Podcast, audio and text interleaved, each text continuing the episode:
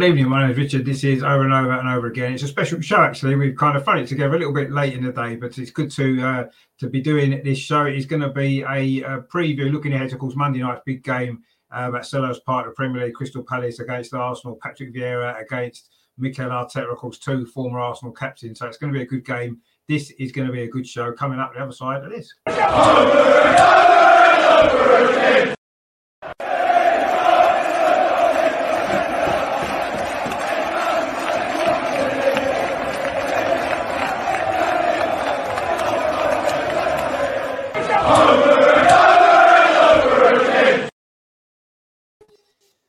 So, good evening. and A pleasure to welcome to the channel for the first time. It's Rich from Eagle Eye Football. How you doing, mate? You okay? Yeah, doing great. Thank you. And thank you for inviting me on as well. No, no problem at all. It's always nice to chat to get other fans' perspectives of the other clubs that's out there. Um, we've got a couple of comments in the chat already. Prince um, Shanky says they're coming, you Gunners. And Gamer Bros Go says, Hi, how you doing, guys? Thanks for tuning in. Don't forget to put your comments in the chat as well. If you've got any questions or calls for for either of us about the game on Monday or anything else, please drop them in the comments and we'll we'll try to get through them as well. Um, just before we kind of get going with this sort of preview, then, just give me a little bit of kind of history about yourself, Crystal Palace. How did that all come about for you?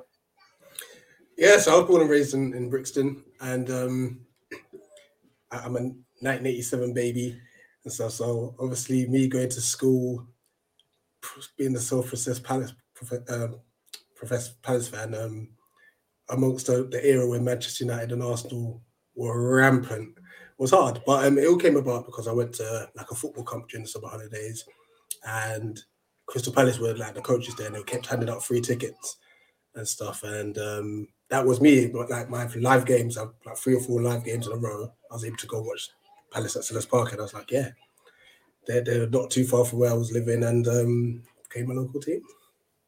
Fantastic. I mean, funny enough, my my dad, um, his family were from that area actually. Selhurst Park was their local club. Uh, Crystal was their local club, and my mum's local club was Arsenal. So I maybe could have been one or the other. I went with Arsenal, maybe. Fortunately, perhaps for me in, in over the years, but Crystal yeah. Palace have always been kind of my second team in a way for that reason. So I've always had a bit of a soft spot for Palace, and of course now, as we will come on to, your current manager, of course, has got big links to Arsenal as well, absolute legend. So yeah, those links uh, need to go. exactly. Yeah.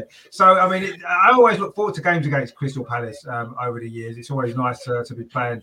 You know, Selhurst Park's a great venue as well for football. Uh, the atmosphere is always great, isn't it? And um, it's always, um, you know, it's gone in our favour a lot over the years. I mean, what are your sort of memories of games against Arsenal then over the years? I mean, recently you've done quite well against us, but maybe not so yeah. much. It, it's a weird one because at the Emirates, our record's very good.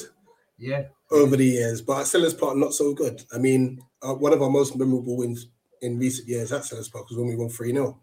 Yeah. You know, um, but that was some time ago. I think that was 2016, 17 period. Yeah. yeah and such, you know. Um, so I guess, especially when you look back over the years with Roy Hodgson to play a counter attacking football against you the Emirates suits, suited us. I was extremely surprised at how well we played this time round at the Emirates because yeah. Vieira's brought a new style of play. I mean, the first 10, 15 minutes were a bit ropey, but once we actually gathered ourselves, we, we really dominated the game and should have won it. But listen, when you're at the uh, when you're at these big clubs, you got to take your chances and you got to defend throughout, otherwise you get punished, and, and that's what happened. Yeah, I mean, funny enough, we've only won one of the last seven meetings between the sides. There's been five draws actually. So generally, in recent years, it tends to be on as even. Of course, as you said, the game at the Emirates earlier this season did finish in a draw. Yeah, we were a bit fortunate. We scored a very late goal. I mean, obviously, you touched on the new style under Patrick Vieira. I mean, I'm really, really interested in uh, uh, to get your opinion on what he's done this season. I mean, from outside looking in, I've been following Crystal Palace a lot, looking at Patrick Vieira, obviously, as a former Arsenal player. And I've every time I watch Crystal Palace, I, am I'm impressed with the way they play, exciting football, and getting good results as well. Difficult to beat, and obviously FA Cup semi final coming up. I mean, you must be delighted with the impact that Patrick's had. Ah, it's been unbelievable. And this is no slander to Roy Hodgson because he's really stabilized us as a, as a, club, especially we had a really poor era with Frank de Boer. Yeah. But to be able to see a manager come in and he hasn't changed much. He has obviously we lost a lot of players um, through contract um, running out and stuff. So a lot of, um, but he's brought in a lot of youth. And from us to go from a park the bus side who relies on Wilfried Zaha to a team that dominate the football, which is weird. it's so weird, but he's brought a vibe like the fans. We're normally loud anyway, but this mm. season, oh, it's been rocking down at Selhurst especially, and um, it's just so exciting, like that. To think that with two transfer windows, obviously the summer and and January, and in his first season, this is how we look. The the sky is the limit. You know, the sky really is the limit, and I just hope he hope he can continue. Yeah, I mean, I've always got this kind of romantic kind of notion in my head that what's happening is he's at Crystal Palace to to to prove himself in the Premier League as a manager for the Arsenal job, like a rehearsal for the Arsenal job. That's how I've looked at it. And yes, we're doing well at the minute under Arteta, and obviously we wouldn't be looking to change manager at the moment. But I can see a, um, a plan in place for Arsenal maybe in two or three years' time if Vieira keeps doing what he's doing this season, improving Crystal Palace and getting your top half of the table, even challenging for Europe. Obviously, the FA Cup that you're still in. I can see that not necessarily being that far off. I mean, is that something that probably concerns you as a Crystal Palace fan? That even if it's not Arsenal, one of the other bigger clubs might come in for Vieira if, if he keeps doing as well as he's doing. Yeah, I mean, it's something that we can't really hide from, unfortunately, because every manager is going to want to test themselves at the highest level, and that's the same for players as well. So, um, hmm. like, I don't think the rumors are going to go away with uh, Vieira and Arsenal. The only saving grace we have is the fact that he didn't get asked prior. They immediately went to Arteta. So I don't mm. know if he's holding a bit of like, a, oh, but why didn't you ask me then? Because to be fair, Vieira has experience. Arteta didn't. Yeah. You know, so hopefully he's holding a bit of a grudge and might think, nah, you didn't want me then, why do you want me now, sort of thing. But in, in all fairness, if we can get three years out of him, I'll be very happy because at least then hopefully we can get, get the next manager, if he does leave, to model what the great work he's done. We don't want to then go back into a Hodgson type sort of style because mm. we, we are definitely progressing at the moment. Yeah, I mean, I, I must admit, I, you know, I, I, know you said obviously Vieira had experience before, and he did. He wasn't necessarily massively successful, was he, in his previous managerial jobs? Um, uh, the Nice one was the Nice one. that He did really well there. I mean, second season, I think there was a, the expectation because they got the, the new owners with the money. Yeah and stuff. So it did get a bit harder for him in the sense of that aspect. But well, no, and I like the fact that he did go to America. Yeah, because it yeah. took away some sort of ego and pride in the sense, like he was willing to go out there and learn his trade. So yeah, obviously this I would say is his biggest current job, and he's doing well. No, he is. He is. And I mean, I was actually delighted to see him back in the Premier League when he took the Crystal Palace job on. I thought it was a good, um, a good job for him as well because it's a club where, um, you know, there's not massive expectations to be challenging for trophies, winning things. He can he could stabilise the club and you know stamp his authority on the way he wanted them to play. Now, what's impressed me is every time he speaks with, with the press conferences and everything like that, he actually comes across as someone that, first of all, you respect, what he did as a player mainly, but also just the way he comes across in his interviews. I'm really, I'm really impressed with him. He comes across to me as like a, a, proper football manager, and he's still only young. He's he's new into the Premier League, but I can see him. Whatever happens now, I think he's going to have a really good career as a football manager. Whether it's in England, whether it's at Arsenal, whether it's elsewhere in Europe, I, I can see he's got all those characteristics, hasn't he, as a real top manager already. No, absolutely, and um, not only that, you can tell he studies the game because he went into punditry for a bit as well. Yeah. You know, so since he's left, he, he retired, he's always been actively been watching the game to some capacity, whether it's taking the youth at Manchester City or sitting in in the studios with BBC or ITV, whoever he was um, obviously contracted to. So he's always studying the game, which is good. And as you said, when he talks, he knows what he's talking about. Yeah. You know, I, I could always I recorded one after we beat Man City at the Etihad, and he, the way he, he explained how he set traps, it's just like, whoa, yeah. this guy actually has a plan.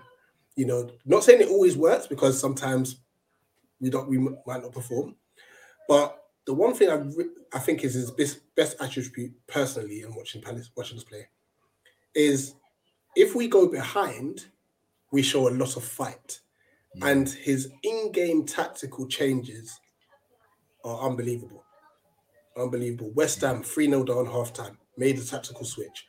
We, we'd only got something out of the game. The Everton game in the FA Cup, for 10 15 minutes, Everton were the better side. Mm. Unfortunately, Townsend got injured, um, but it gave him an opportunity to change things. And from that moment on, we dominated. So um, his in-game management is what really impressed me the most.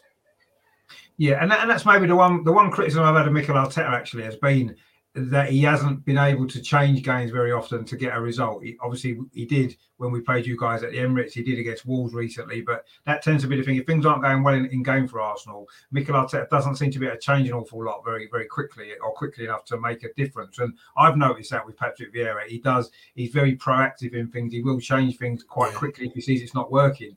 And yeah, it doesn't always work. Of course, it doesn't. It's never going to because if if it did, Crystal Palace would be top of the league, wouldn't they? 100%, um, yeah. So, but the fact that he's he's prepared to do that, he's prepared to take risks. And the one thing about Arteta is I don't feel he does take enough risks often enough in games. It's funny because both of them have, have come from sort of Manchester City, working with Pep, and obviously they both worked with Wenger as well before. So you'd imagine that they've got some mm. similar ideas. But what I've noticed is, I mean, I don't know how much you, you've watched of Arsenal under Arteta, but the style of football is completely different. Patrick Vieira's team, for me, they're very expressive in the way that they play, yeah, whereas Arsenal are very rigid in, in their formation and their tactics. And I kind yeah. of, and I know it is, it's probably wrong for me to say it, but I actually, in a way, prefer Crystal Palace's style of football to Arsenal style of football. And if Patrick Vieira could bring that style of football to Arsenal with the players that we've got, I could see that being fantastic to watch, almost mm. like a, a, go back to the Wenger days to, to a certain degree. I mean, sure. do you feel that as well? Because it's very expressive football, isn't it, that Crystal Palace play now? Yeah, Patrick Vieira has always said, listen, these players have to be able to express themselves. We have to give them the platform to do so. Um, but at the same time, he says, listen, we can keep the ball for 90 minutes.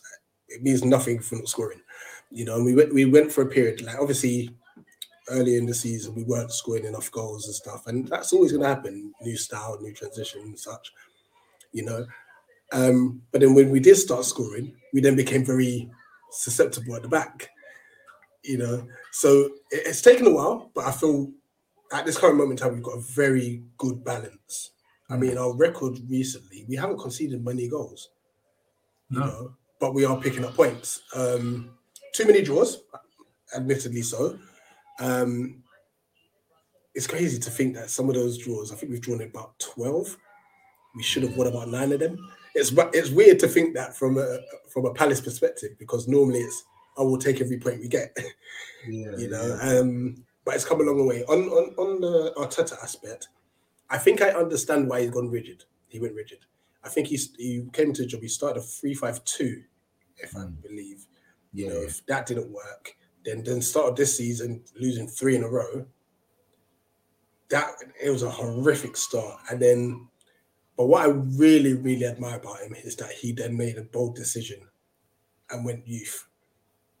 Mm. Very, very bold decisions. Smith Rowe, Odegaard, Saka, like Martinelli, those became like the core, especially mm. in, your, in your attacking areas, you know, and said, Aubameyang, listen, you can go, you know.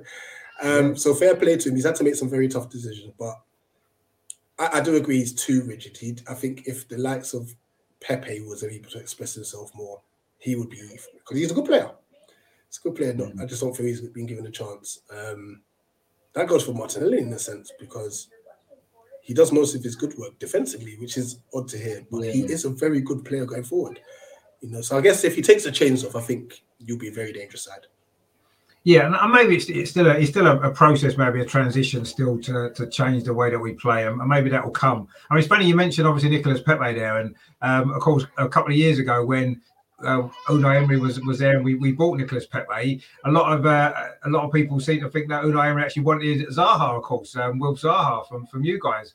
Um, and I think obviously he's, he's, a he's an Arsenal fan, so that would have maybe been a, good move for him. It never quite worked. I, I don't think that um, that's going to happen now um, necessarily. No. But I mean, how do you feel that might have worked for, for Zaha if he'd gone to Arsenal maybe two, two, two or three years ago when we got instead of getting Pepe, if we'd got Zaha at that point? Do you think it would have been a good move for him? It would have, to be honest, and it would have worked. It would have worked. He, he's a very direct player. He, in my personal opinion, he's better than Pepe, and he had the Premier League experience. Um, not saying that Pepe is not a good player, but I think Pepe is more suited to European football. Yeah, uh, personally. Um, the thing that was odd, I know obviously we asked for 70 million, I believe. Yeah. And then you bought Pepe for 72 million pounds on, on Klarna, yeah.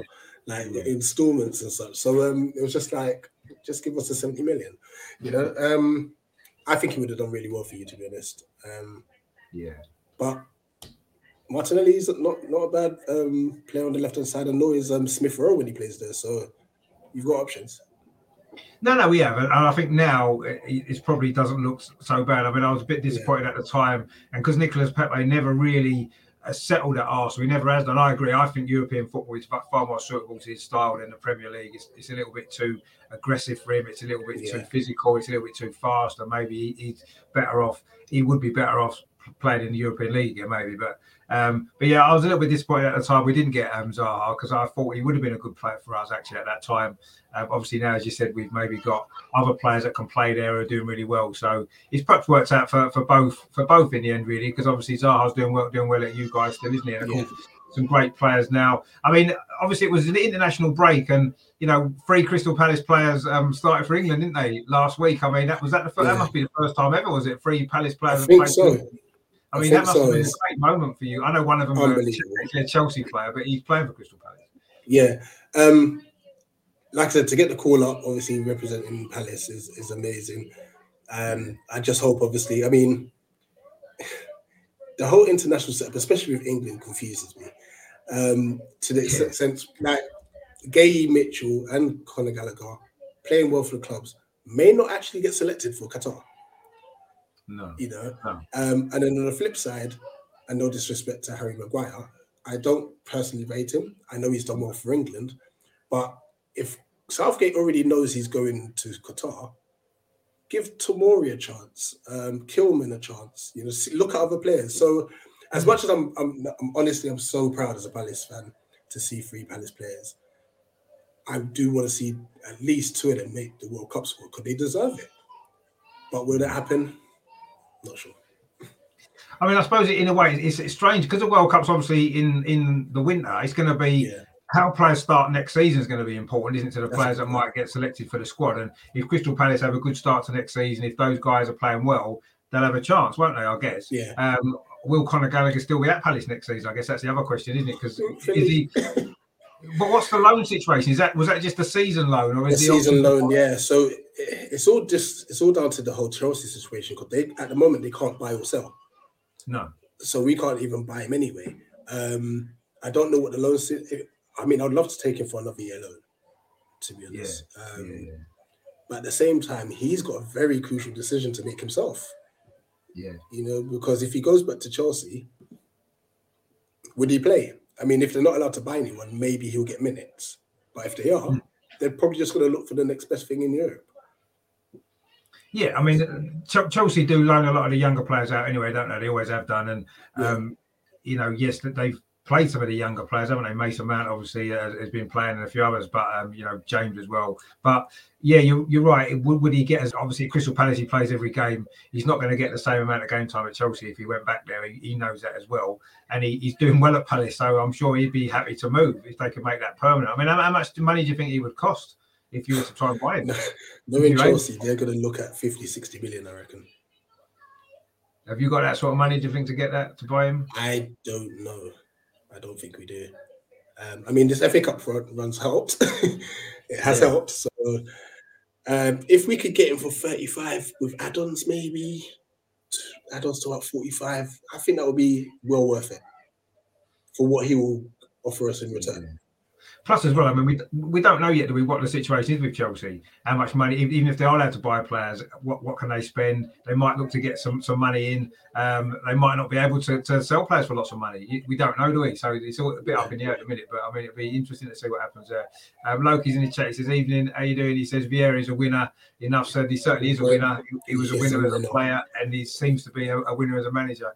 Um, it's interesting as well. I, I read somewhere, and I, I haven't actually checked the stats for definite, but I've read somewhere that he's got the longest unbeaten record in the FA Cup. Obviously, from his playing days at Arsenal, obviously he won, he won the FA Cup. I think the last two seasons he played yeah, for Arsenal. He, did, won it for Man City when he played, and now he hasn't lost a game for Crystal Palace as a manager. I think he hasn't lost a game in the FA Cup since 2002 or 2001 that's, or something. That's unbelievable. It is an unbelievable record that he's got, and obviously you've got the semi-final coming up against Chelsea, who actually yeah. hammered today. Uh, are you confident about that game? Um, I am. I am sad because I think I also look at how we played against them when came to Selhurst Park, and that's another game we should have won. Um, if Tuchel plays four at the back, we win that game, in my personal opinion. If he plays the 3 5 2, which he normally does, it will be a lot diff- more difficult. Because um, we can't we can't forget that they've got they've got quality. They've got quality. And um, but it's going to be an amazing occasion. I mean, I have to wait till Monday to see if I can get a ticket. You know, because uh, I'm not a season ticket holder at the moment. Hopefully, will be next year. Um, so but I'm confident. I'm very, very confident that we can actually cause some problems, you know, and and actually make it to final again. Yeah, I mean, it would be it would be incredible, wouldn't it? I mean, you know, you obviously got to the final a few years ago as you played Manchester United under Pardew. Bit unfortunate in that game to lose. Maybe you got the equaliser and it was looking good. Um, and obviously, you know, in 1990 as well, you might not remember that one yourself, but you might be a little bit too young. But I, that was. i I've looked back at the, the footage. Yeah. yeah. I mean that was a great semi-final, wasn't it, against Liverpool at, at, at Villa Park that day? Fantastic yeah. stuff, you know. And obviously, it's great in the final. Ian Wright getting those two goals as well. So, um, you know, Crystal Palace have got, uh, you know, have got some, have got some history in the FA Cup, and it'd be nice to, you know, I mean, obviously, with Arsenal being out of the competition, I've been rooting for Crystal Palace to win it because of Patrick Vieira right from the time we got knocked out. So it'd be great if yeah. you know you can go all the way, especially beating Chelsea would be nice. I mean, do you think that might have any any impact on the, the, the, Premier League games? Obviously, looking ahead to Monday in terms of team selections, or do you think at the moment, you know, that um, you know Patrick's just going to say, you know what, let's try and get as many league points as we can as well, a bit of momentum before getting to the semi final, or do you think you might rest some players or rotate the squad a little bit?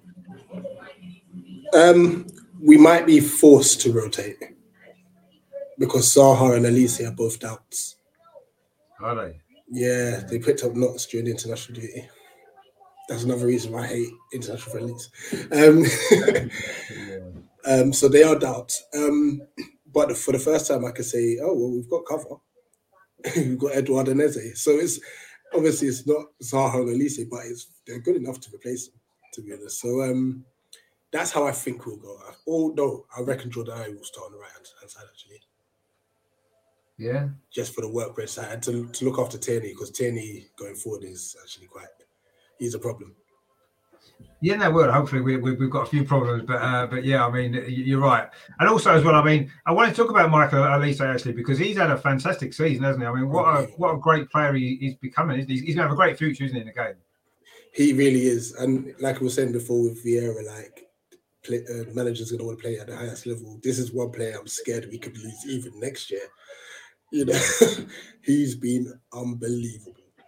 Honestly, yeah. eight million pounds from Reading, and he's making the Premier League easy. Yeah, you know, um, he probably has to work a bit more on his physical side, but when he's when he's got the defender one v one, he can go like it's kind of like Mahrez Mahrez esque where he could go left and cut yeah. to his right and stuff. Like what, which game was it? Even the Man City game at Selhurst Park when I mean he got the ball and they always had three players around him because they understood the threat, you know. So mm. if he is fit, him versus Tierney will be will be a good watch. Yeah, it will. It will. Yeah, no, that'll be that'll be a good battle actually. And obviously, you know, if Zaha's fit on the other wing, that could be interesting as well. Again, I mean, Cedric may well be playing again because we're still not sure about Tomiyasu, but that could be a, a, maybe weakness there. So if, if Zaha is fit, that could be a problem. He's got a decent record against Arsenal. Actually, he tends yeah. to pop up with a goal against us, doesn't he? Quite often. I mean, Loki says in the chat there we would have doubled our penalties with Zaha. Well, I think we'd have more than doubled. We'd have probably quadrupled them, to be honest, because we don't get many. I, that, yeah, that's a good, very good point there, Loki. Can I ask you your thoughts on that? Because for me, as a Palace fan, and it may sound biased, but I feel Zaha gets terrible treatment. Like he mm. gets gets labelled in the sense of like, oh, he goes down too easy, sort of thing. He's yeah. the most fouled player in the league mm. by far. You know, like he's. I, I don't know. Do you, do you see it the same way with him, or do you think he's a bit too theatrical? I think sometimes he doesn't help himself by the way he goes down. Um, I think he is fouled a lot, and you know he's a dangerous player, and defenders know that if you if you let him run past you, you're in trouble. So he does get fouled a lot, and he maybe doesn't get as many penalties as he should. And I think part of that's because his reputation. And I, I think referees Yeah. do notice that. I mean, we, we get a lot with some of our players. You know, certain players with certain reputations get things go against them more than other players do. And I think Zaha suffers a little bit from that, doesn't he? I do think that he doesn't help himself at times because I think he does go down quite easily in some situations, and he does go down quite theatrically in some situations. And I think sometimes he doesn't get what he should get. But having said that, if you don't go down when there's contact, you're not going to get a penalty. And then people will be saying he should go down. Should And it's down. it's a difficult one, isn't it? He's, he's a he's a tricky player. He's got um, he's got a lot of pace. He, he runs at people, and when you when you do that, when when you're running at defenders, they're going to fail you. If you keep doing it, they're going to fail you, aren't they? Yeah. And I think sometimes he just needs to maybe read the situations a little bit better and not not always go down. Maybe stay on his feet one or two times, and then when he does go down, people might take it more seriously more often. Maybe you know he, he has got that reputation, hasn't he? And it is a shame because I I like I like Zaha. I've always liked him. I think he's a great player, and I do feel he does get quite badly treated by defenders more than anything because he does get fouled a lot. But it's, it's just his style of play, isn't it? Because he runs at people. Anyone that runs at people is going to get fouled because defenders Yeah. don't like it. And if you go past the defender once, the next time you try it, he's going to foul you. So the reason I'm watching that is because I feel like Saka's an equivalent for your team. yeah. I don't think he Yeah. gets enough fouls than, than, he, than he should. No. to be.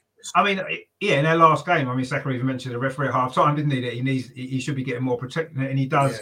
Yeah. he does get a lot of you know because defenders don't like players like that because they can't deal with them and the only option is to foul them and Yeah. if a player keeps getting fouled um it's gonna they need to be given free kicks uh, more often because then the fouling has to stop or different players have to foul them because yellow cards come out and stuff like that and a lot of it seems as though certain players are not given any protection by referees and I think Zaha falls into that category Saka definitely falls into that category there's, there's one or two others in the Premier League as well Whereas other Yeah. players are overprotected, aren't they? It seems in certain other clubs. And you know, that's I mean, we, we seem to always end up on the bad side of, of refereeing decisions quite often. I mean, we had one against you guys a couple of years ago, didn't we, when we scored that goal, um, would have been a winning goal at the Emirates, and it was disallowed when I think it was Callum Chambers got fouled, and it, it was disallowed for a Yeah, foul he I, I couldn't believe it. yeah, Um, I think it was James McArthur. yeah, I think it was. serves right. Yeah, and it should have been a penalty if, if anything. And when If we anything, scored, yeah. the goal, and in the end, they disallowed the goal and gave a foul um, other against way, us. yeah. Right, but anyway, that, but I I mean- was okay, we'll take that. Well, yeah. I mean, so, uh, was that was that the game? There was one game at the Emirates where Zaha got a penalty, won a penalty. It might have been that same game actually, and that, I thought that was a dive. To be fair, or not a dive, but he made the most yeah, of the he made challenge. most of it, yeah. Yeah, and you know, a little bit of contact, he goes down, he got a penalty. He does that quite a lot. And maybe I say sometimes some referees are looking at it and say, "Oh, it's Zaha, he's dived. I'm not giving it." You know, and but VAR should sort that out, shouldn't it? Really, now that shouldn't happen anymore. Yeah, VAR yes. should look at it and see how much contact there was and give a Yeah. penalty or not. It shouldn't come down to whether the referee thinks it's Zaha or isn't. The referee has got the backup of VAR, and VAR should step in and say, actually, that is a penalty, regardless of what player it is, regardless of how theatrically they've gone down. If they're fouled, they're fouled. That's it. That should be the decision. it, yeah. It's just a shame that VAR's a mess in itself. Yeah, it is. It, it- it's a big mess, and yeah, it's not. It's not improving either, is it? Unfortunately, it's not certainly not getting any better. Um, we've got Danny in the chat. He says um, Arsenal fans on Twitter are very uh, dubious about us winning. Um, should be should we Gunners, should us Gunners be worried? Well, I mean that's a good question, isn't it? I mean, do you think we should be worried ahead of Monday night? I know you guys are in great form, but I said the FA Cup, you have a couple of doubts over some of your top players. Should we be a bit worried about Monday, or, or do, you, do you feel that we are still favourites to win the game? You'll still be favourites, but we will cause you a problem. Um, like I said, we've become a lot more resolute at the back, and we're a bit more clinical going forward. You know, um, I think we might have to bide our time um, because we can address it one of two ways. We can be, we can press how we've been pressing um, other teams, or we can sit back and soak up pressure. Um, but we have to get the balance right because there's only a few teams in the league that move the ball well enough to um, kind of counteract a low, a low block in a sense. Arsenal's one of them. City's another. You know, um, so we've got to be careful if we do press you that we're not leaving gaps in behind, and if we do hold a, a deep line, that we're able to, to obviously shift as a unit. You know, because um, Odegaard will pick up those pockets and he'll be a problem. So um, I, I think we'll give you a good game. I am hearing that Ramsdale's out, which Yeah. is huge. I think for us, that's a benefit. I think we'll end up going to press you because of that factor. Because I know Leno's distribution ain't the greatest. You know, had it been Ramsdale, we would definitely would because his distribution is phenomenal. so, Yeah, it is. you know, um, and I reckon, I reckon lots of crosses will be the key if we're gonna get anything out of the game because Leno's, Leno's not the greatest in the air either. No, no, he's not. I mean, he, he came in against Aston Villa, his first Premier League game since August when we lost at Man City, and he, he played well actually in that game. He kept a clean sheet and he, he did everything he had to do really well. And you know, he, he probably he, he probably would have deserved the opportunity to play in this game anyway, just on the back of his last performance. But obviously, if Ramsdale's fit, you imagine Ramsdale would come back in, but it looks as though he's not going to be. So that's that's a concern for us. Um, we don't seem to have um, too many other major injury concerns actually, which is good because we don't have the biggest squad in terms of quality depth for, for players. I mean, Tomiyasu Yeah. might be back at right back, possibly. Whether he's fit enough to start, we'll have to wait and see. But yeah, I mean, I, I I'm not sure if we if we are favourites. Like you look at the league table, we'd probably be favourites to start the game. But I said our, our recent record against you guys isn't great. Last season's game at Selhurst Park, yeah, we did win, but we got two goals in the last minute, didn't we? It was one one for a long time, and then we got Yeah. two goals right at the end to win that game. And that's our only win in the last seven meetings. So. Um, I wouldn't be surprised if it's a draw. We'll go on to maybe a score prediction um, at, towards the end. Then he says, "Yeah, I've always liked Palace, the Wright and bright days with Salako and Geoff Thomas were great days." Yeah, I've, I've always, I say, Yeah. I've always had a soft spot for Palace just because of family kind of ties to it, really. Um, and yeah, it's uh, they're a great little club. I say great stadium, a great atmosphere and stuff like that. So I've always had a bit of a soft spot as well. Loki says Palace for the cup, but we smashed them on Monday. Well, yeah, Smash. I think that's optimistic, but I mean, I'll take I'll take that. Palace winning the cup and us winning on Monday. That would be pretty good. That's getting top I will say that United's draw has Yeah. made Monday's game bigger now. Yeah, it has for us definitely, and obviously, um, you know, Chelsea losing as well. Um, Yeah. Jordan there, obviously an Eagles fan. Um, Yeah, he's, uh, he's a co-host on the channel as well. One of one of one of your guys, uh, Eagle Eye Football Fan. Yeah, uh, good to good to see you in the on the show. Um, yeah, I mean, I, I, I yeah, I suppose we probably are slight favourite, possibly just based on on league position. But this this for me now for Arsenal in particular is where it, it's you know these last few games now the opportunity is there for top four, and we're in pole position. And we've got some difficult games now, you know, away games in particular. We've obviously Palace on Monday. We've got to play Southampton away, Chelsea away, Tottenham away. We've got Man United at home. We've got a lot of really difficult games, and it is. I mean, how do you see that top four? That, that top four is. Do you think Arsenal have got enough to get there, or do you think maybe ultimately the squad depth might cost us, and maybe like Man United or Tottenham might just be able to pip us for it, or do you think we, we're going to get there? Uh, I think if you get four points out of the Chelsea and Tottenham game, it's yours. Yeah, yeah. Because even I don't think uh, Man United's running's that great either. Um, no, looking at they- their I think they've got to play each other as well. Yeah. A lot, of, a lot of big games, a lot of big games to come, definitely. Um, Loki says there, Freedman for Palace dived at the bus stop before the game. Dougie Freedman, yeah. Danny says there, um, when Dougie Freedman was at Barnet, I sat next to his wife during the game. I was saying how good he was to my mate, and she said, "That's my husband." Oh, well, there you go. That was, that's a great little story, isn't it? Uh, do, you, do you remember Dougie Freedman playing for Palace, or was that a bit before your time as well? Um, no, was just a little bit after I was born, to be honest. Um, He was manager as well, wasn't he, at Palace? yeah, he was manager for a period. Um, when you see the documentary When Eagles Dare, I mean, he left, left. He was doing so well with us, and then he left us to go Bolton, and it was just like, oh my days, what have you done? And then we just started plummeting, you know. And then we managed to pick things up again, but um, yeah, we, we weren't his best friend for a period of time, and then he came back a bit, became technical director, and he's done a great job doing that. By the way, his eye for talent is phenomenal. Yeah, no, no. I mean, obviously, you know, you can see, um, you know, uh, what a well-run club Palace are. Actually, to be fair, you know, in all aspects of, of, of the of the club from top to bottom, they do seem to be a really well-run club. Um, and now you, you've kind of established yourself in the Premier League now, haven't you? You know, you had a few seasons when you'd be up and down a little bit, you'd come Yeah. up, go straight back down, and that happened for a while. And now you've established yourselves in, in the Premier League. This is what about six, seven seasons, or even more than that, isn't it? You must be nearly ten years, are you, in the Premier League now in a row? Yeah, we it is nearly ten years. I'm sure it's eight seasons now. Actually, Yeah. eight seasons in a row. So um, I think the only thing for Palace fans, and this and this is why we're so excited about this year, is that there's been other teams like Wolves, Villa, Leeds that got promoted, and they've kind of kicked on.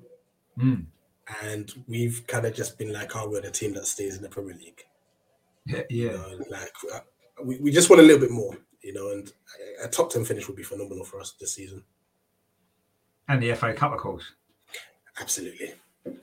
Absolutely. I mean, obviously, if, if you get past Chelsea, it won't be much easier in the final, probably, will it? But anyway, I suppose it's to be there. And you, you never know, do you? Finals can go either way, can't they? We've seen it happen before. You know, Yeah. Wigan beat Man City all those years ago in the final, didn't they? So Wimbledon, of course, beat Liverpool. So, you know, Yeah. there's, you know, it can happen. So you need to get there. And uh, I, obviously, I'll, I'll be cheering for you guys in the semi final, definitely. Um, I mean, um, you, you- you're sort of saying top 10 would be a, a good season for you. And obviously, there's no question about that. Where do you see Palace going, though, in the next couple of years? I mean, obviously, if you win the FA Cup, you could be in Europe as well next season. Yeah. Um, it sounds crazy. And as much as I would love a European venture, I don't know if our squad's big enough yet. So if we were to get to Europe this season, it'd be like I said, it'd be great, but I'll fear for next season's league form. Because obviously. Europe will be Thursday, Sunday, the majority of the season. So which won't be easy at all. Um, but from next season on, I want us pushing for that that conference league. You know, I don't see why not. You know, um, there's a like a cluster of teams that could all get that like ninth. I think it's ninth place or eighth place that is conference league. Eight, I think, yeah, yeah. You know, so you're looking at the likes of well, Leicester's not at the best of seasons, but like Leicester, Southampton, Villa, ourselves, we're all like in a little cluster, and we're Mm. not too Yeah. far away from each other. So, yeah, the the opportunity is there. Like Wolves are decent side, and we've beaten them twice this season. You know, so if we could just sort out those draws into wins next season, then we- we'll give ourselves a good chance of Europe. And I suppose as well, you you got to look at you know it, a, another year under his belt. Obviously, Patrick Vieira as manager, um, building on what he's started this season. You'd imagine that you can see that the club progressing and improving over the next couple of years. Obviously, if he's still there, and even if he's not, I think he's put he's putting the things in place, isn't he, for the for the future to cover a lot of young players as well, like like Yeah. ourselves. You know, you're playing a lot of young players. You have got quite a young team as well, haven't you? And Yeah, you know, and I think that's important as well, isn't it? If, you, if you're looking to if you're looking to build something, you, you need to build it around younger players, don't you? Otherwise, you'll be you'll be changing the, the team every couple of years because the players Yes, get old enough to move on. And I think Patrick Vieira's going about it in in in, in that same sort of way to Arteta. They seem to both of you know grabbing the, this sort of youth system and, and really sort of throwing things at that, don't they? And that's a good thing for the future, isn't it? Because you know it definitely is. something to build on. It definitely is, and it, it, it's clearly working. You know, for our clubs, it may not work for every club, but right No. now it's working for both our clubs. So if that's the model that we're going to implement to to get better, then long may it continue. Yeah, exactly. And you know, the good thing about young players is they generally get better, don't they, as they get older. And you know, playing regularly in the Premier League, which is a, a tough league, physically tough league. It, it's it's a you know you don't get easy games, and to develop in that league and. and you, you're going to really see the players really improve quite quickly. We've seen it already, haven't we? With the young players at Arsenal, young players at Palace, other young players in at Chelsea, elsewhere. Players as well, which is going to be good for the England team as well, isn't it? Going forward, if they all can stay together and, and push on. I mean, with a World Cup coming up, um. You know, and and you know, beyond that as well. I mean, we've done well recently. I mean, obviously, the World, World Cup World Cup draw was on. Was it yesterday? Wasn't it? I mean, what did you make of the the draw that England got? It's a strange group in many ways, but uh, it should be should be a group to get through, shouldn't it?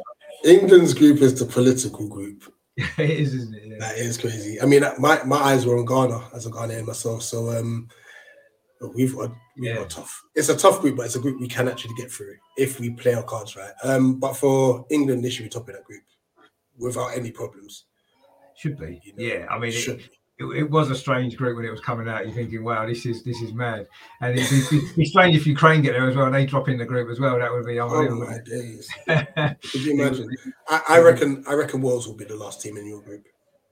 Yeah, I would. They're probably the best out of those three, aren't they? You'd imagine they'll probably win that playoff and go through, but it'll be interesting to see um, what happens. I mean, obviously, you say Ghana. there. I mean, what have you been making of? What do you make of Thomas Partey? Guy's a quality player. Like I was very annoyed with him during the Afcon though. He was terrible for us. But um no, he's Was a very he? good player. Oh, he was bad for Ghana. Really bad. Ah, but um he is a good player. Um and I think he's now found his feet because he had a bit of a shaky start. You know, um Yeah. he's found his feet now. And he's gonna be a very good player for you. Very, very. It's funny you say that. You, you, say he was poor at the Afcon. I mean, I didn't watch a lot of it, if I'm honest. Um, but before he went to the Afcon, he wasn't playing brilliantly for Arsenal. And then he's come back from the AFCON and he's and been he's brilliant. Really good, yeah. he, he, really has been brilliant. So I actually assume that he must have played pretty well over in the AFCON because he's come back in such great form, but it doesn't sound like he did. No, but funny, he, uh, just on what you just said, when we had the World Cup qualify against Nigeria, he was really good in both those games too. And he, he actually scored the goal that, that helped us go through. Yeah, so, um, yeah, he's definitely in good form right now. Yeah, no, he is, and I mean, I've it, I was a little bit disappointed actually with him last season and half of this season really because we, we had big hopes for him because you know he came with a big reputation. Yeah. Uh, he was a player we all wanted. We, we, felt he was the one we needed in that midfield. You know, uh, I suppose a Patrick Vieira type replacement in a way that you could have that similar impact, and he just wasn't. And I was getting quite frustrated with him, but he has been absolutely brilliant in, in the last sort of six, seven games since he's come back. He's been brilliant, and hopefully now he's like you said, he's found his feet. Maybe he's maybe adapted to the Premier League and the, the difference, you know, the more physical league and stuff like that. And he seems to have yeah. found found him, his, his, feet really well now. Let's hope it can continue because he is a great player. And he's going to be important for, for us for the rest of the season, obviously. Um, I mean, talking about our players, I mean, which of our players are you most sort of worried about on Monday? Then, who, who kind of concerns you? Is, is, there anyone in particular that stands out? Uh, that that young guy on the right hand side, he's a problem, isn't he? Um, Saka, he's he's unbelievable.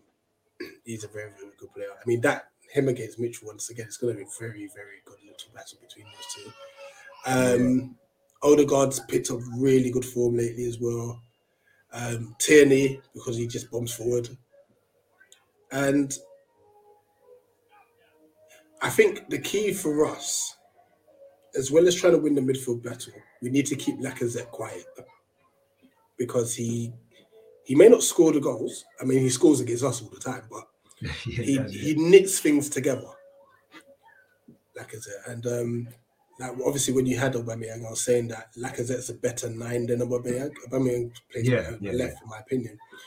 But um, he kind of does all the dirty work like Firmino would do for Liverpool without getting the recognition he deserves, in my personal opinion. So we we need to keep Lacazette quiet. Yeah, I mean, he, he does. You're right. He, he, does do a lot of work that doesn't get recognised because he's a number nine and he's a goal. He's supposed to be a goal scorer. And because he's not scoring as many goals, people maybe look at him and think he's not he's not doing what he should be doing. But ultimately, the system that we're playing, his job isn't to. And it was the same with Aubameyang, and I think that's why it didn't work with Aubameyang because Aubameyang was asked to do stuff that he's not good at. He was asked to do more defensive yeah. duties for the team, and Aubameyang needs wants to be in the box, getting on the end of things, and yeah. or getting in, running in behind the defense, doesn't he? That's what he's good at. And I don't think that it, the style that we played enabled Aubameyang to, to get the best out of him. And I think he, he became frustrated, lost a bit of interest, and the move's done him good because he's scoring goals again at Barcelona. But with Lacazette, I think Lacazette, um, I actually think Lacazette's quite a good finisher. I think he's always been a good finisher. But again, the the the, um, the role he's got to play now for Arsenal, he is dropping deeper. He's linking yeah. the play. He's doing a lot of that dirty work, which doesn't get you much credit, but ultimately is really important to the team. Um, and he did, of course, pop up with that goal, didn't he, at the Emirates at the end, very end of that game, to, to give us what could end up being a really important point, actually. Um, but yeah, I mean, where, where, where do you think the game's going to be won and lost then on Monday? Midfield. I think whoever wins the midfield battle wins the game. You know, I think both sides are decent going forward. Both sides have an error in them in defense. So it's about that. that um, that key dominance in midfield. You know, um, so for us, I'm hoping, I'm hoping we play Kouyaté and Gallagher. Definitely, those two will be definitely. It's just a third midfield. I'm not sure. Should we get Jimmy Mack back in? Is he fit enough? Will Hughes has been good for us. He's but he's had an injury. Jeffrey Schlupp last couple games has been really good. It's a tough one. I don't know. I don't know who that third midfielder is going to be. You know, um, but that could be the difference in us winning or not. Yeah, no, I mean, I think midfield battle is generally pretty key. I do feel as though, though, like, like you said there, both teams have got some really good attacking players, haven't they? And I know you've got yeah. one or two injury doubts over a couple of your sort of good attacking players, but you've got options, as you just said. I mean, plenty of options in the, in the squad to choose from. Um, you know, you've probably got more options than we have actually when you look at the, the guys we've got on the bench. We've got a lot of kids on the bench most weeks. Yeah. We just don't have the players to, to, to fill the bench. So, you know, uh, I, I, think you know if if Saka can have a good game for Arsenal, if he can get on the ball and if he, he can you know cause probably further guys going to pick up them little pockets like he has been doing. I think that that could be key, and if you can stop that from happening, then I think that's going to maybe could swing the game in your favour because you've got players yeah. who can cause us problems. Definitely, there's absolutely no doubt about that. And you did at the Emirates.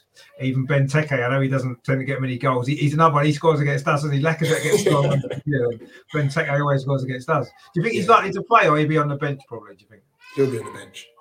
He'll be on the bench. Um, Mateta has come in, and I mean, I will put my hands up and say, like, when he signed, I was like, oh, I hope he doesn't play the 15 games, then we have to buy him for 15 million. That 15 million could go elsewhere. We signed Edouard thinking, good, we've got our number nine now. Edouard's been playing most of the games on the left and doing well there, you yeah, know. Yeah. And Mateta, Mateta's made the number nine spot his, you know. So it's it's down to Edouard or whoever is trying to go up front to take it off him. And Benteke is now fourth choice striker behind Edouard and Zaha. Yeah, no, I suppose, I suppose he is really, and you know, I know. He, see, he's another player. I think he does a lot of good work for the team. Doesn't yeah. score enough goals and gets criticised a lot, and similar to Lacazette actually. Um, and you know, but he does tend to score against us. So I'll be quite pleased if he doesn't play actually, because um, we've got more chance of not conceding goals if he's not playing. Because for some reason, he, he, even even before when he was at Aston Villa, when he was at Liverpool, he always did as well against us, and he's carried it on yeah. um, with uh, with Crystal Palace. Uh, Loki says there, uh, Palace are on the up. Uh, what about a new stadium? Is there a new stadium in, in the partner? Is that, is that um, so? It's not so much a new stadium, but we are looking to increase the um, capacity. So they're kind of like having talks with so obviously, I don't, um, you know, we've got the Sainsbury's there, and then there's a massive yeah, car park and stuff. But there is also some houses, and I think they're having talks. I, I think we're on the brink of confirming that they're happy to move for us to then have that that housing space around as well. And they're trying to like increase like it's called the main stand. It's not the loudest stand in the ground, but it's called the main stand. Try to increase that for from because we're currently at twenty three, 24,000. They're trying to make it up to like about 30 in the 30s. And then I think after that, try and make it into 40s and stuff. So there there is plans to extend, but it's all dependent on the, the resident permits and stuff. Yeah, I mean, I, I suppose the, the slight problem is that the ground is it's in the kind of you know there's houses around it as you said there's, yeah. there's, other things around the ground isn't there it's not like some grounds right in the middle of nowhere and they can yeah. expand them it doesn't matter but obviously that's, yeah yeah, you know, Selhurst Park's always been sort of, you know, houses either side of it and stuff like that. So that is an issue, perhaps. I mean, I do think that main stand could do with being a two tier stand, couldn't it? That would increase the attendance lot. But what, yeah. what's behind it? Is that is that the is that the main road behind there, isn't it? Where the where the houses are? Is that behind the that, No, that's the Arthur, that's the Arthur Wait stand. That can't be touched because it's right by a main road. Yeah. And stuff. So that can't be touched. Um it's the opposite end uh, where we now have a fan zone there and such. So what they're trying to do is, like I said, kind of clear out that whole car park area, yeah. build a stand further up, ex- expand on the concourse around it, and then have the fan zone. So, I mean, if we do expand the capacity, the, the space that will be around there will be great, to be honest. And I think we, we would do would do some sort of renovation. yeah.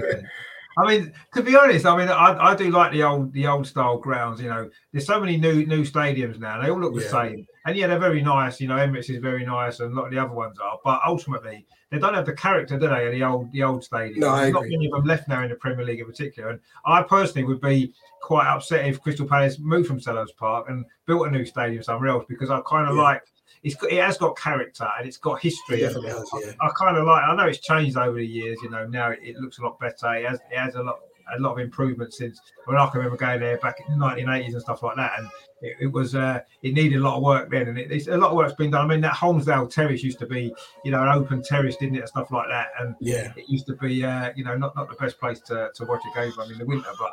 Um, so they, they've done a lot of work on it already, but it'd be a shame, wouldn't it? I think if they move stadium, if you can if you can increase the capacity there where you are, that would be that would be perfect. Yeah, that that would definitely be perfect. I mean, there were like talks. I think it got rejected by Bromley Council. I think so. You know, Crystal Palace Park has the actual athletics stadium. Yeah, yeah.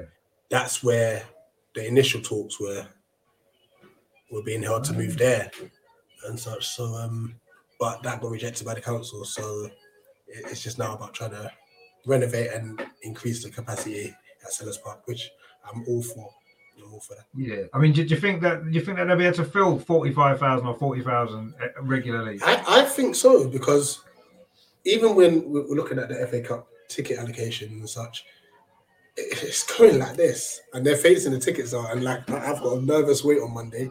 I need, I'm, I'm gonna log on like four different devices and such just to make sure I get a ticket because all the runs that are uh, like on the first kind of like ground ish level, they're, they're all gone. they're gone already, and tickets wow. went out Friday. Wow. Was it Friday or Thursday? I think Friday, yeah. But either way, they're gone. You know, so I think I think we can easily fill an extra 10k easily. Yeah, no, I mean, possibly. I mean, you know, there does seem to be certainly this season. There's a real buzz around Crystal Palace, isn't there? You know, with everything that's going on there, and yeah. it's, it's, it's, I suppose it's a good time if you're going to try and increase the stadium, get more fans. It's a good time when there's a buzz there, the FA Cup run and everything else. You know what I mean? It's going to be good. Uh, Jordan says their Selhurst is a proper fortress lately for the fans and the players. Yeah, rocking lately. Yeah.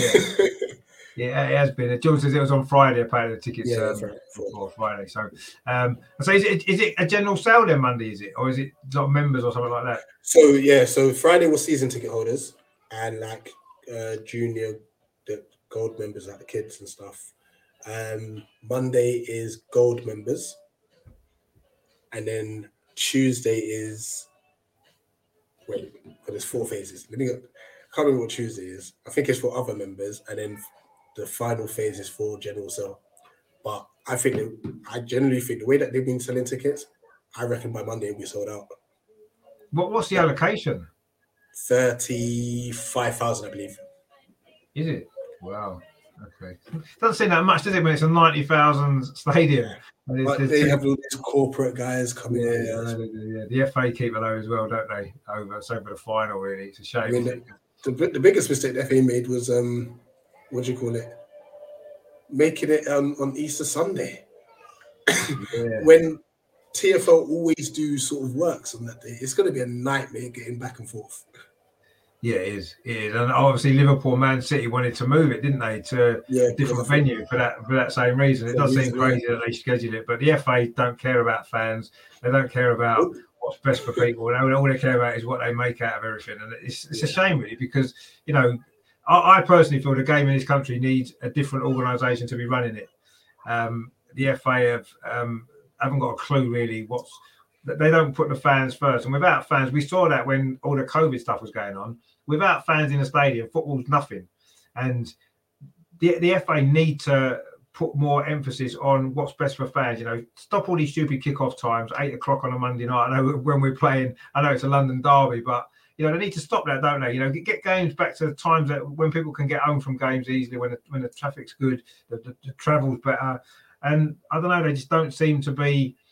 They don't seem to do that, do they? And it's, it's frustrating actually. I, I think it needs a whole overhaul. Actually, they need the FA need to step aside and let someone else come in and run the game, and I'm sure they'll make a better job of it. But maybe maybe have fans doing it. You know, panel of fans from each club maybe running, making the decisions. That could yeah, be a way. That definitely be a good way to go forward. The FA will never have it though. They make too much money. No, of course they won't. they won't, will they? Without without so that they won't. Um, Jordan says they're thirty five thousand is the allocation. Yeah, it's normally about, isn't it? And he says he, he won't make it to general sales. No, that's right. It's crazy, really, isn't it? When you think a semi final at Wembley and you can only have thirty five thousand fans. You know, it, it is mad, really. Um, Loki says they used to love standing at Palace. Yeah, I used to the uh, Holmesdale Road at Terrace used to be good. Um, it still is. no, it is, yeah, it's not the same as it was, but yeah, I mean, yeah. that used to be where the away fans were, didn't it? And in Holmesdale Road, and now uh, obviously it's along the side, isn't it? That's where yeah. the away fans are now, which has been like that for a while actually.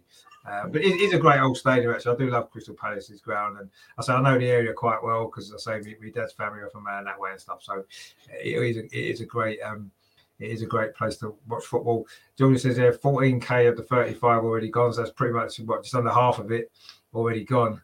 Just checked. So yeah, well you have to have to wait and see. Good luck, good luck for that on Monday. Then hopefully you can, uh, hopefully you, you can get one. I mean, it'd be, be a great occasion it to be there at Wembley to see. It, will be amazing. It'll, it'll, be an amazing. Uh, like I said, we we came in. We we just wanted a decent cup run. We didn't expect to make the semi final because no, no. we've been so used to be getting knocked out the first round of competitions time and time again. Um, and I'm glad we got Chelsea because of the three, yeah. this is our it's probably our best chance, to be honest. Yeah, it is. Oh, without, without a doubt. Yeah, I mean, Liverpool, Man City. The good thing about it is, obviously, you know, one one of them is not going to be in the final, so I, I, know it's going to be a tough game either way. But I think the FA would be desperate for it to be Chelsea in the final against Liverpool and Man City, won't they? But you know, it, it would be great, I think, for the FA Cup. The FA Cup's all about the the smaller clubs, if you like, and the less fancy clubs doing well, and it'd be perfect for Crystal Palace to get there, wouldn't it? This oh, year and who, and who knows, maybe maybe turn over Liverpool, whatever in the final, that'd be great as well, wouldn't it? You know, you, you've beaten Man City this season already, actually, haven't you? So you know, so you, I don't suppose you got anything to fear, um, have you? Um, has got a good point there. He says no Gallagher against Chelsea, of course, because of the loan situation, he won't be able to play, will he? That's that's a shame. Um, and uh, George says it all options have an Achilles heel. Yeah, that, that's that's true. Um, I mean, before we finish, though, I suppose we need a score prediction really for Monday. Are you confident that you guys can pick up a result? I mean, you was unlucky not to beat us at the Emirates, as we said before. Yeah. So you've got nothing to fear in that sense. You know, you can match us on the on the day. You did it before, so you confident going into Monday? Yeah, I, I was saying on my um on our channel with our preview, I was saying, you know, had Ramsdale been in goal, I reckon it would have been a draw. I think we win now that Leno's in goal. I wow. generally think we win 2 1. Okay, well, no, I mean, that would be, um, you know, that would be a, really difficult result for us because, you know, that top four is, is getting open for us and we, we, we could do with some points. I mean, I think we've only lost maybe twice ever at Selhurst Park against Crystal Palace in history. Um, so it would be a shock in a way if, if we were to lose because we don't often lose this, this fixture. But um, there has been a lot of draws in recent years, and I don't know. The one thing that I'm kind of thinking that might swing it our favour is because of this FA Cup semi final coming up very soon.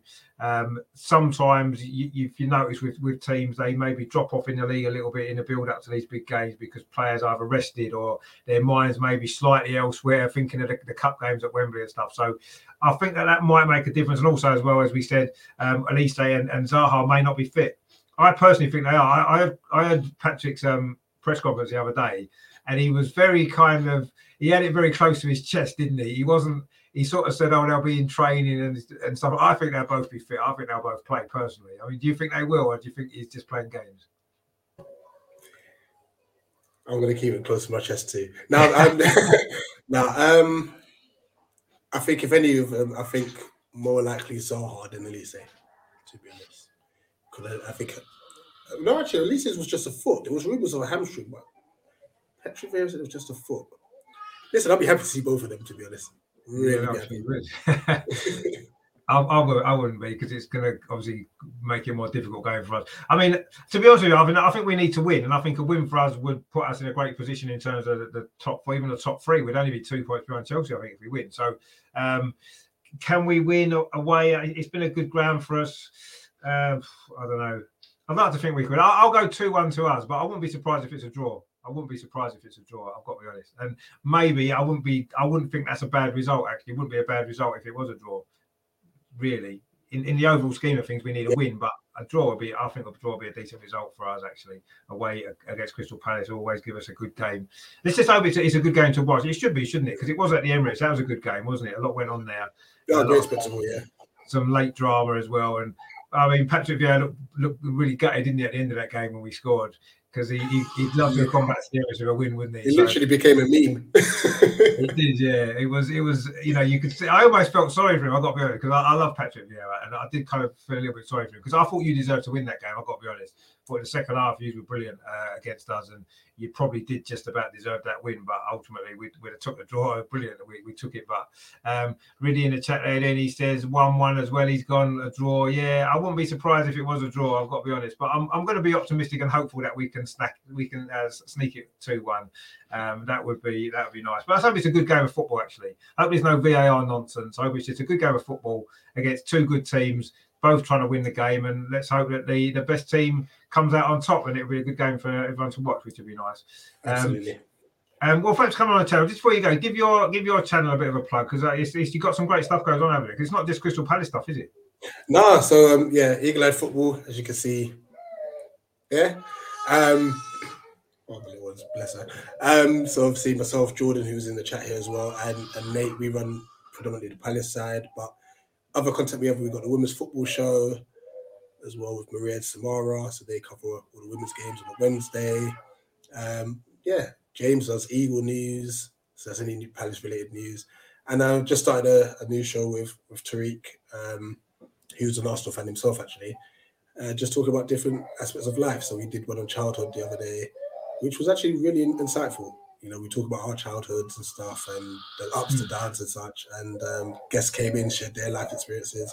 And we'll, we'll keep like different topics coming up because I guess there's football side, but there's life is life is crazy, you know, yeah, it and it's, it's just good to like share our experiences because you never know who you can help in the future.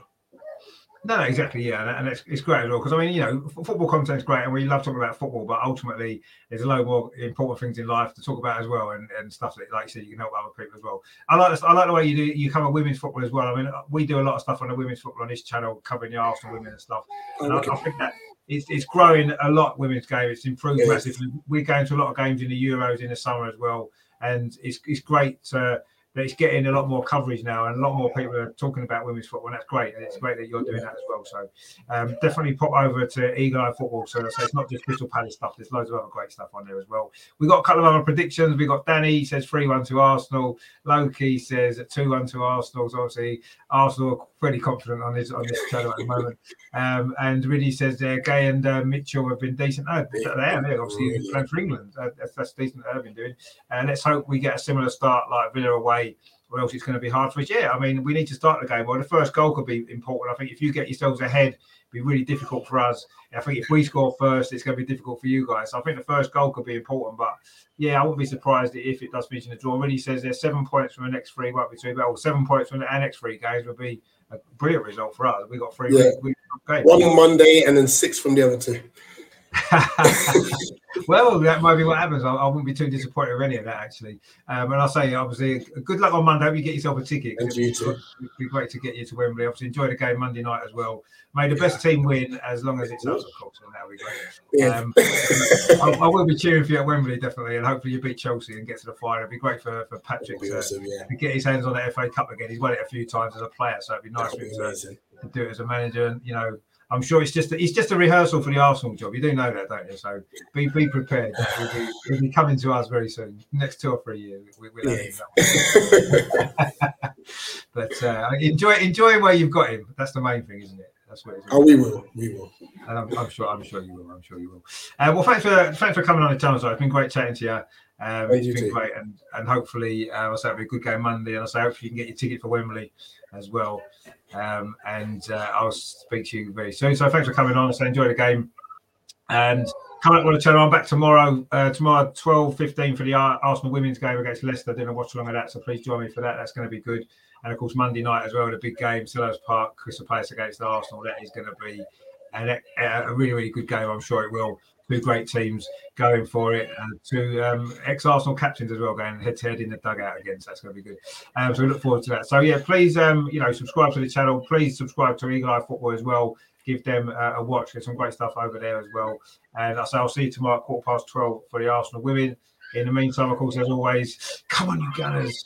Thanks a lot, Rich. Speak to you later, mate. Take it easy. Yeah?